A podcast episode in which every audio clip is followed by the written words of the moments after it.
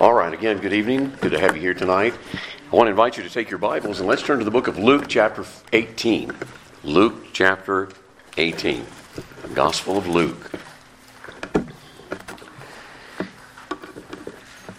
And we are going to read the first eight verses.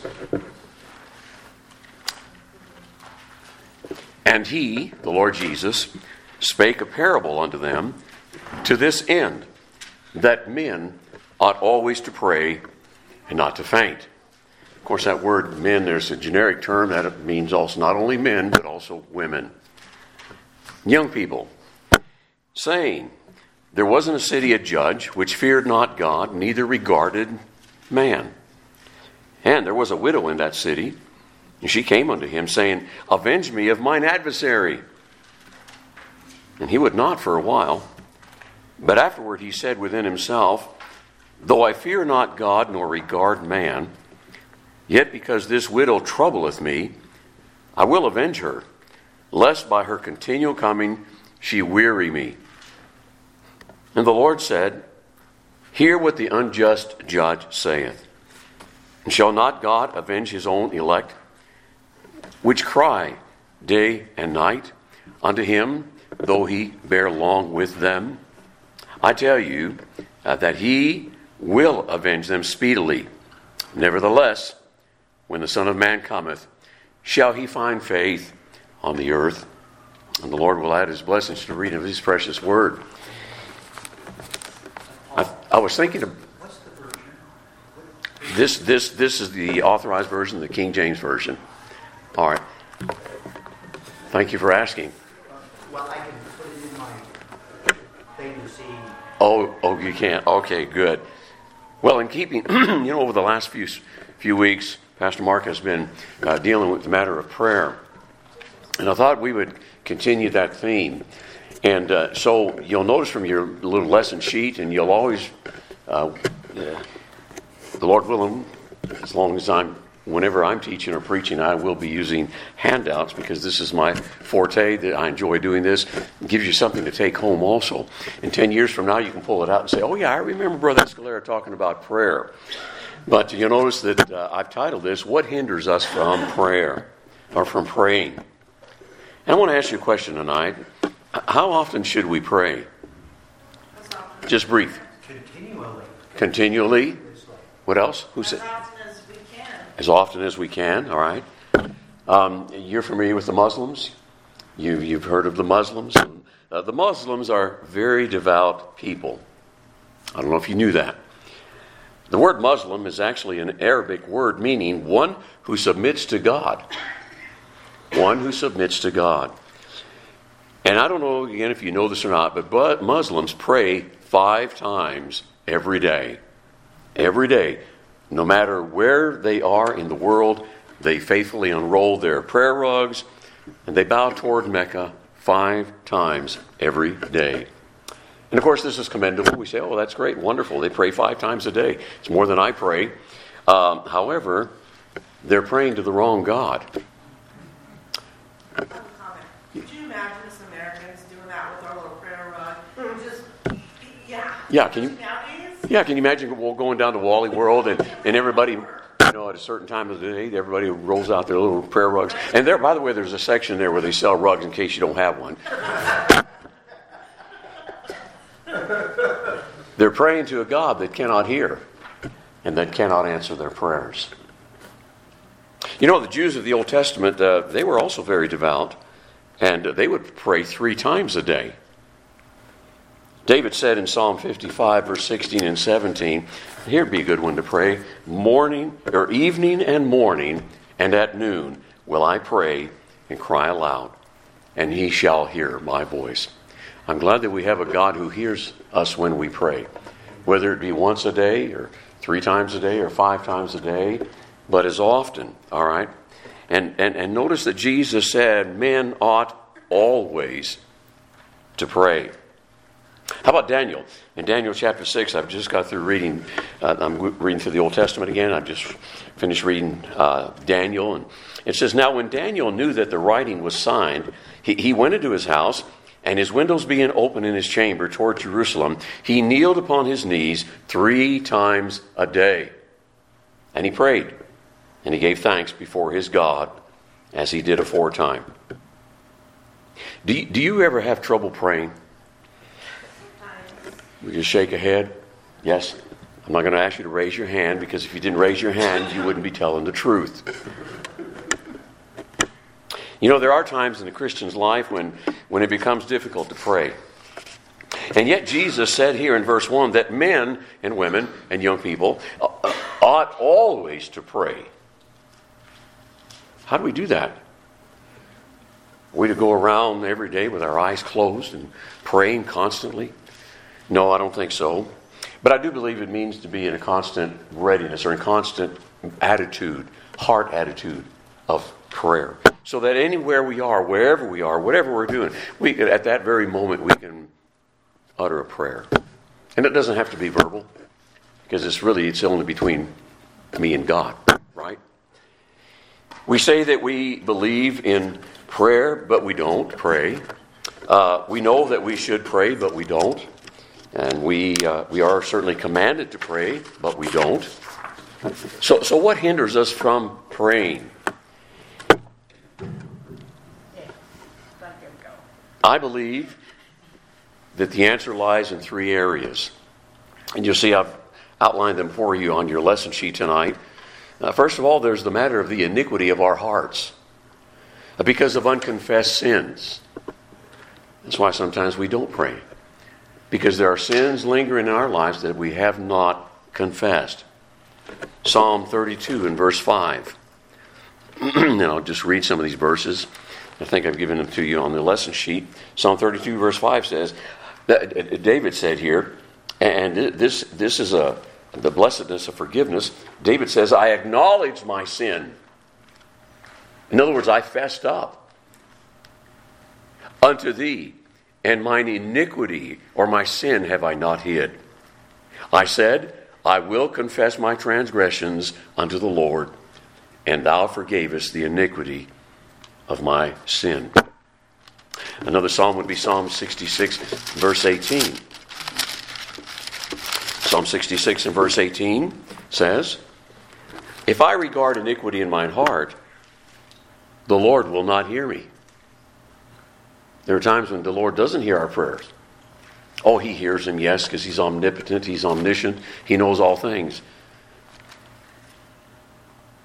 And then 1 John 1, verse 9. What does that say? If we confess our sins, He's faithful and just to forgive us our sins and to cleanse us from all unrighteousness. So the iniquity of our heart, sometimes, you know, sometimes we don't pray because of because of unconfessed sins. And then, secondly, because of an unbelieving heart. Now, you know, our hearts are filled with doubt. And sometimes we just don't believe God can answer or will answer. There's some verses there for you in Matthew 17 and Mark 11. Pardon me. Mark 11 and verse 24.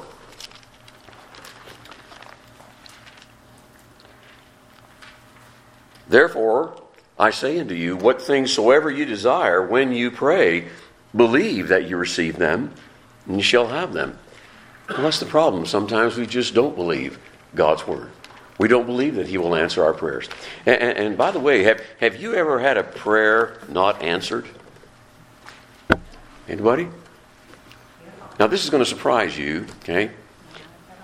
Actually, I personally believe that God answers all of our prayers.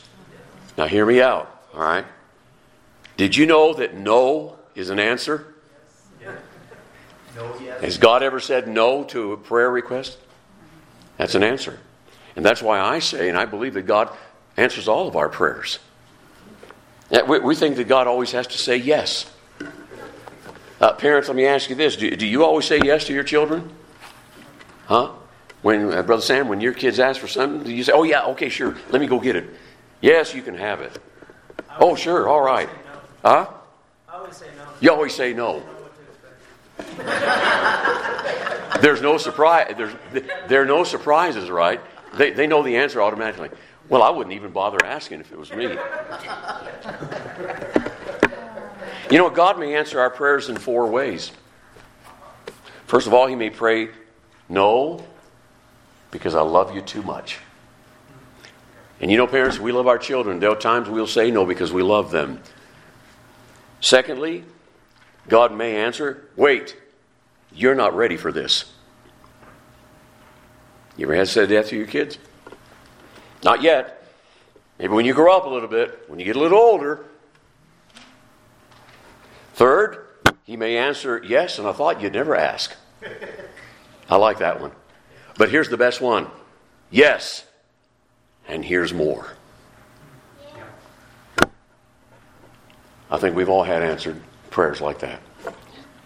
So, not only because of unconfessed sin, and also because of an unbelieving heart, but thirdly, because of unreasonable requests.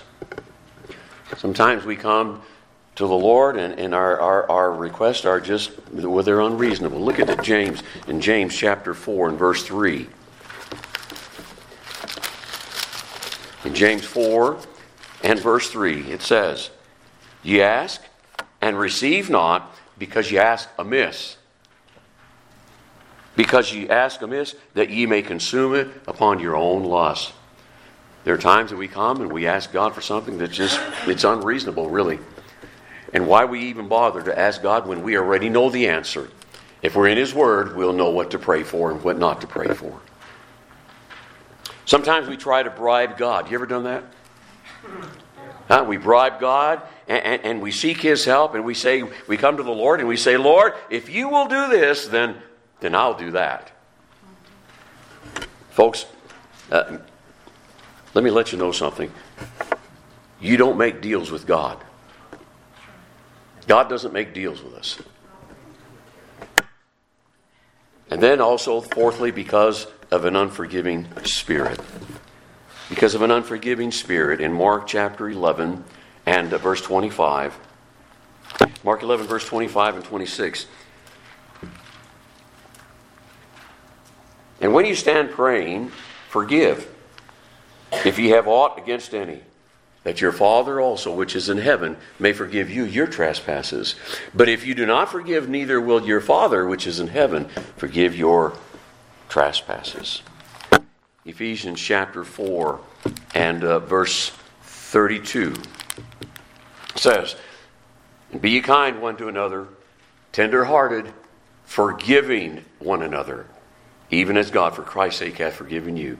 There are times that our, our prayers are hindered, folks, because we have unconfessed sin in our lives, because we have an unbelieving heart, because we I ask unreasonable requests, and, and then because of an unforgiving spirit.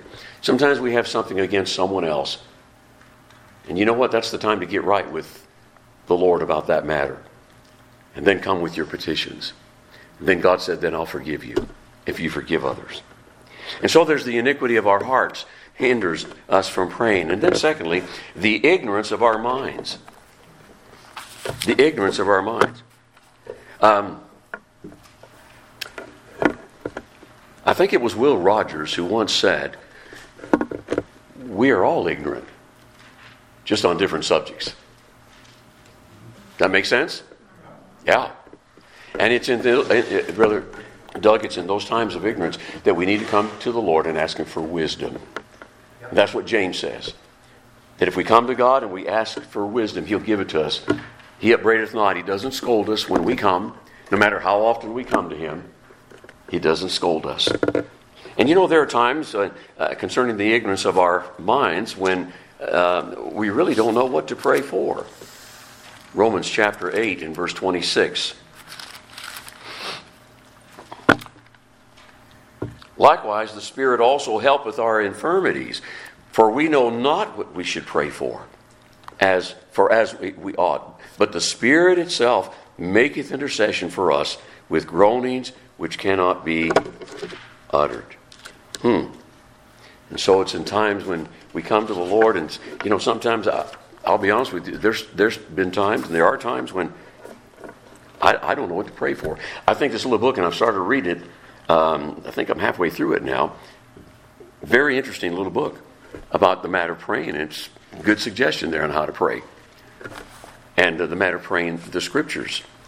But there are times when even that might not help because of the ignorance of our minds. And not only do we not know what to pray for, but uh, we don't know how to pray. And, uh, you know, the, the, the, Lord's disciples came to him one day, and they said in um, Luke chapter 11 and verse 1, they, and it came to pass that as he was praying in a certain place, when he ceased, one of the disciples, one of his disciples said unto him, Lord, would you teach us to pray? Would, would you teach us to pray as John also taught his disciples? And then not only do we not know what, how to pray or what to pray for, but uh, sometimes we, we just don't pray according to God's will. And uh, 1 John, by the way, if you don't have this marked, I'd encourage you to mark it. 1 John chapter 5 and verse 14. And you'll notice here in 1 John chapter 5 and uh, verse 14, it says, and this is the confidence that we have in him that if we ask anything, now here, here's, here, here's the, or the, um, uh, the, the, the, the, what's the word I want to use? The clarification. The what? Well, the crux, clarification. He says, and this is the confidence. We can have confidence when we have in Him that if we ask anything according to His will, and there's the key right there according to His will. 1 John 5 and verse 14. If we ask anything according to His will, He heareth us. And so I think that's why, you know, when we pray, we say, Lord, if, this be if it be thy will, would you please do this? Would you answer this petition? If it be thy will. And I think that's the way we should always come to the Lord, if it's the Lord's will. And um, so, and then thirdly, not only is there the iniquity of our hearts that hinder us from praying and the ignorance of our minds, but thirdly, the infirmities of our bodies. The infirmities of our bodies. You know, in, in, in, Romans 8 and verse 26, we read that a while ago. It, it spoke about the infirmities, and, and, and that can mean frailty, it can mean weakness uh, or disease. And so there may be times when. Um, have you ever been too tired to pray? You don't have to respond. I'm sure you have. Have you ever fallen asleep while you're on your knees praying or in bed praying? And yeah, you're all, I think we're all guilty there, aren't we? Yeah. Our bodies sometimes are so weak and weary or, sick. And there are times that maybe we just, you know, fall off and, and uh, we don't pray. Not only when we're tired, but when we're tested and tried. And there are times that the testings that God allows in our lives, by the way, God never tempts us. Did you know that? God doesn't tempt us, He tries us. He allows testings to come into our lives. And there are times that we're tested and we're tried, and, and, and we, just, we just can't pray. Um, and then, thirdly, when we're troubled or perplexed. You ever had something troubling you so much that you just could not express your prayers? I remember, forgive me for being personal, but when, when, when, when our son John went to be with the Lord 25, what, six years ago, something like that, uh, we were in Germany. And I remember that night, I was so troubled we were so troubled and we were perplexed. And I just didn't know how to express my heart. I didn't know how to express what I wanted to say, Brother Doug. I knew this. Uh, it was all in God's hand, it was God's will, and we had to accept it. But the infirmities of our bodies, they, they will hinder us from praying sometimes. So, here, here's the fourth thing I wanted to put down the importance of prayer. Why is prayer important? Well, someone has said that prayer connects the impotence of man with the omnipotence of God. And the impotence simply means the lack or strength or of power, uh, the helplessness. And we are impotent. But God is omnipotent. He is all powerful. All right? And prayer connects us with Him.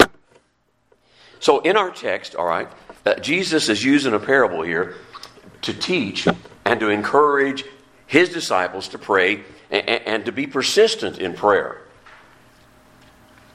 By the way, the word parable comes from two Greek words, and I'm not a Greek scholar, okay? So, you know, but the two Greek words are para, P A R A, meaning alongside, and then the word bole, which means to throw.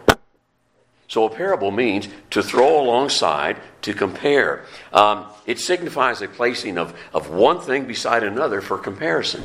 And that's what the Lord is doing here. He's going to compare. He's going to give us a little story here, a parable, and he's comparing something.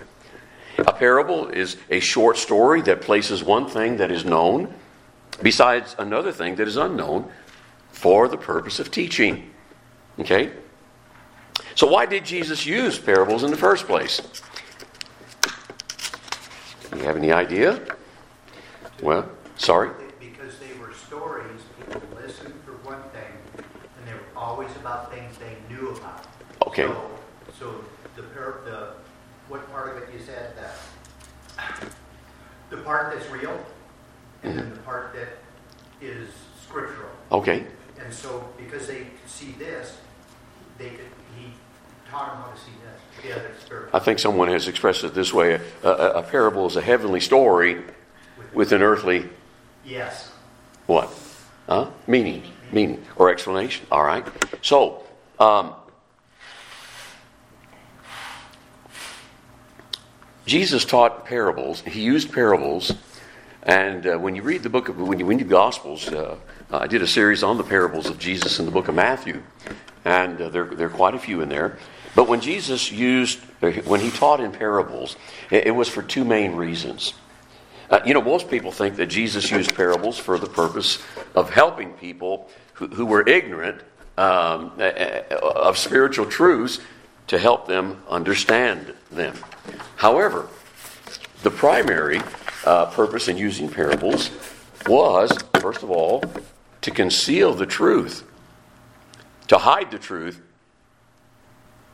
about the mysteries of the kingdom of heaven from the multitude who wanted to be entertained. Did you know all the people that followed Jesus weren't there because they loved him and wanted to hear what he had to say? No, no. Many of them were there for self reasons. Many of them were there for what they could get out of Jesus. And that's the way it is today. We have churches full of folks, uh, Brother Jerry, that, that, that the only reason they go to church is just for what's in it for them. What, what can you do? You know, when we were in England and we started our first ministry there, I remember, uh, I remember one family coming in and they looked at the little village hall we had and it had a stage on it. And they, they, they looked at it and they said, first thing they said was, This ain't no church. And, and then they said, What can you do for us? What can your church do for, my, for our son? That's the way it is with a lot of people. What's in it for me? Lord, what can you do for me? And um, so that was the first reason why he taught in parables, so that he could hide the truth from those who really didn't want the truth. Many of them wanted a free handout, they wanted a free lunch. The second reason he taught in parables was to reveal the truth. All right? Now that may sound contradictory, but it's not. You see, the Lord's disciples were blessed to learn the mysteries about the kingdom of heaven. You know why? Because after he sent off the curiosity seekers, Jesus would then explain the parables in private to his disciples. And they understood. So to conceal the truth and to reveal the truth. And so in this parable here, Jesus presents three contrasts concerning praying. And the first one is this praying, praying contrasted with fainting. Verse 1 And he spake a parable unto them to this end, that men ought always to pray and not to faint. Have you ever fainted while praying? And I'm not speaking of physically fainting. The word faint means to lose heart. It also means to become discouraged. And it means to be utterly spiritless, to be wearied because of not having an immediate answer. You ever stop praying about something because you got tired of asking? Because you became weary? Because you lost faith? Well, may I encourage you, when you faint, the next time you faint, don't give up praying. Get, get out God's smelling salt. Right, Doug? Yes. Get in the Word, and that'll revive you. Don't give up praying because how easily we quit. But we must persevere and we must pray without ceasing. 1 Thessalonians 5 and verse 17 says, Pray without ceasing. There it is. Again, it's that being in an attitude of prayer. Ephesians 6 and verse 18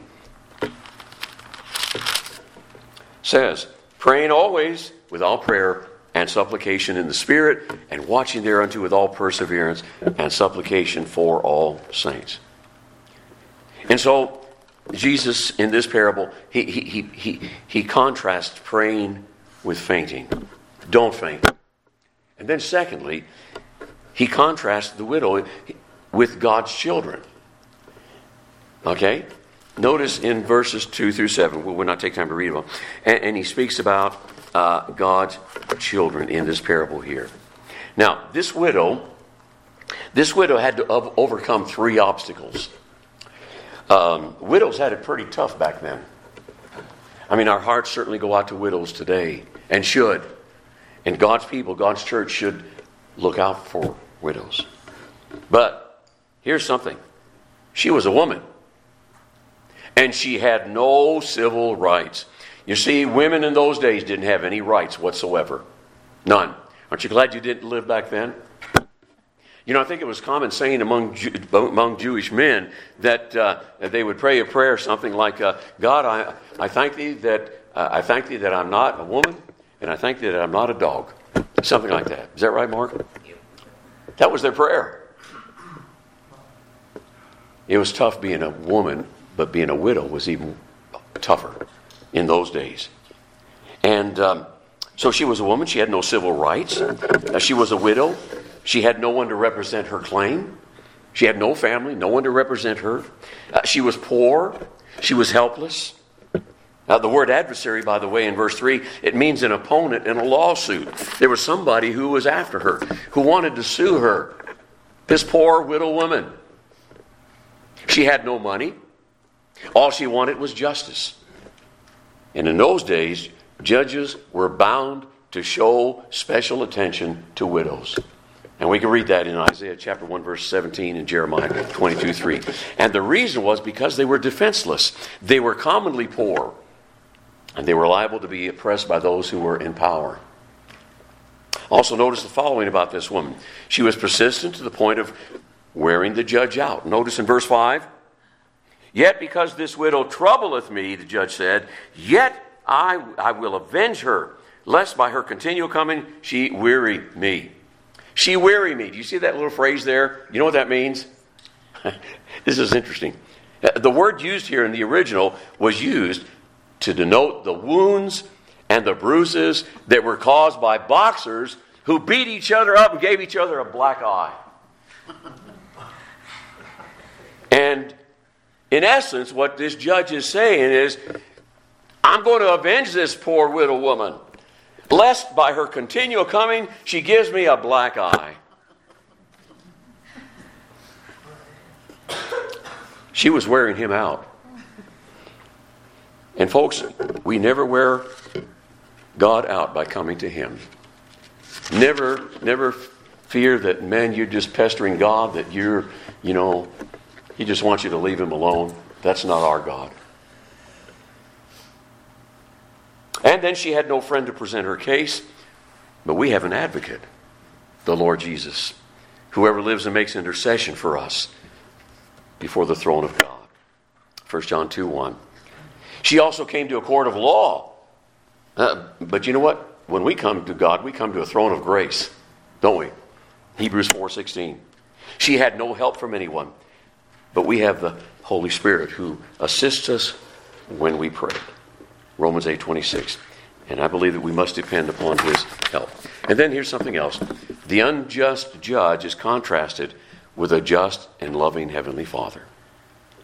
In verse 7. You see, God is not like the unjust, selfish, callous judge who, who had to be bribed. God never becomes weary of our coming to Him. God takes care of His own. And God answers prayer for His glory and for our good. Okay? And by the way, not to save his reputation. This judge was trying to save his reputation by answering this poor widow woman's pleas. One commentator said this If a poor widow got what she deserved from a selfish judge, how much more will God's children receive what is right from a loving Heavenly Father? Let me close with this true story from history, all right? St. Catherine's Monastery near, near Mount Sinai in Egypt has preserved the remains of three monks in accordance with their last request made about 12 centuries ago. One was a doorkeeper who asked to hold his job forever, and whose mummy has since been sitting beside the door he guarded all his life and forevermore. He's still there. The other two monks took a vow when young to devote their lives to perpetual prayer and worship. One would pray while the other was asleep, and then they would reverse the order. And after making the vow, they never saw nor spoke to each other again, although they occupied adjoining rooms. Their only connection was a chain that ran through the wall, and it was fastened to their wrists. which each would tug as a signal when they were ready to begin and end their prayer session. You get the picture?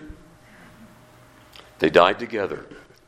And today, their skeletons lie side by side in caskets, and they are still united by the same chain. You and I have never seen the Lord Jesus, but we can always talk to him.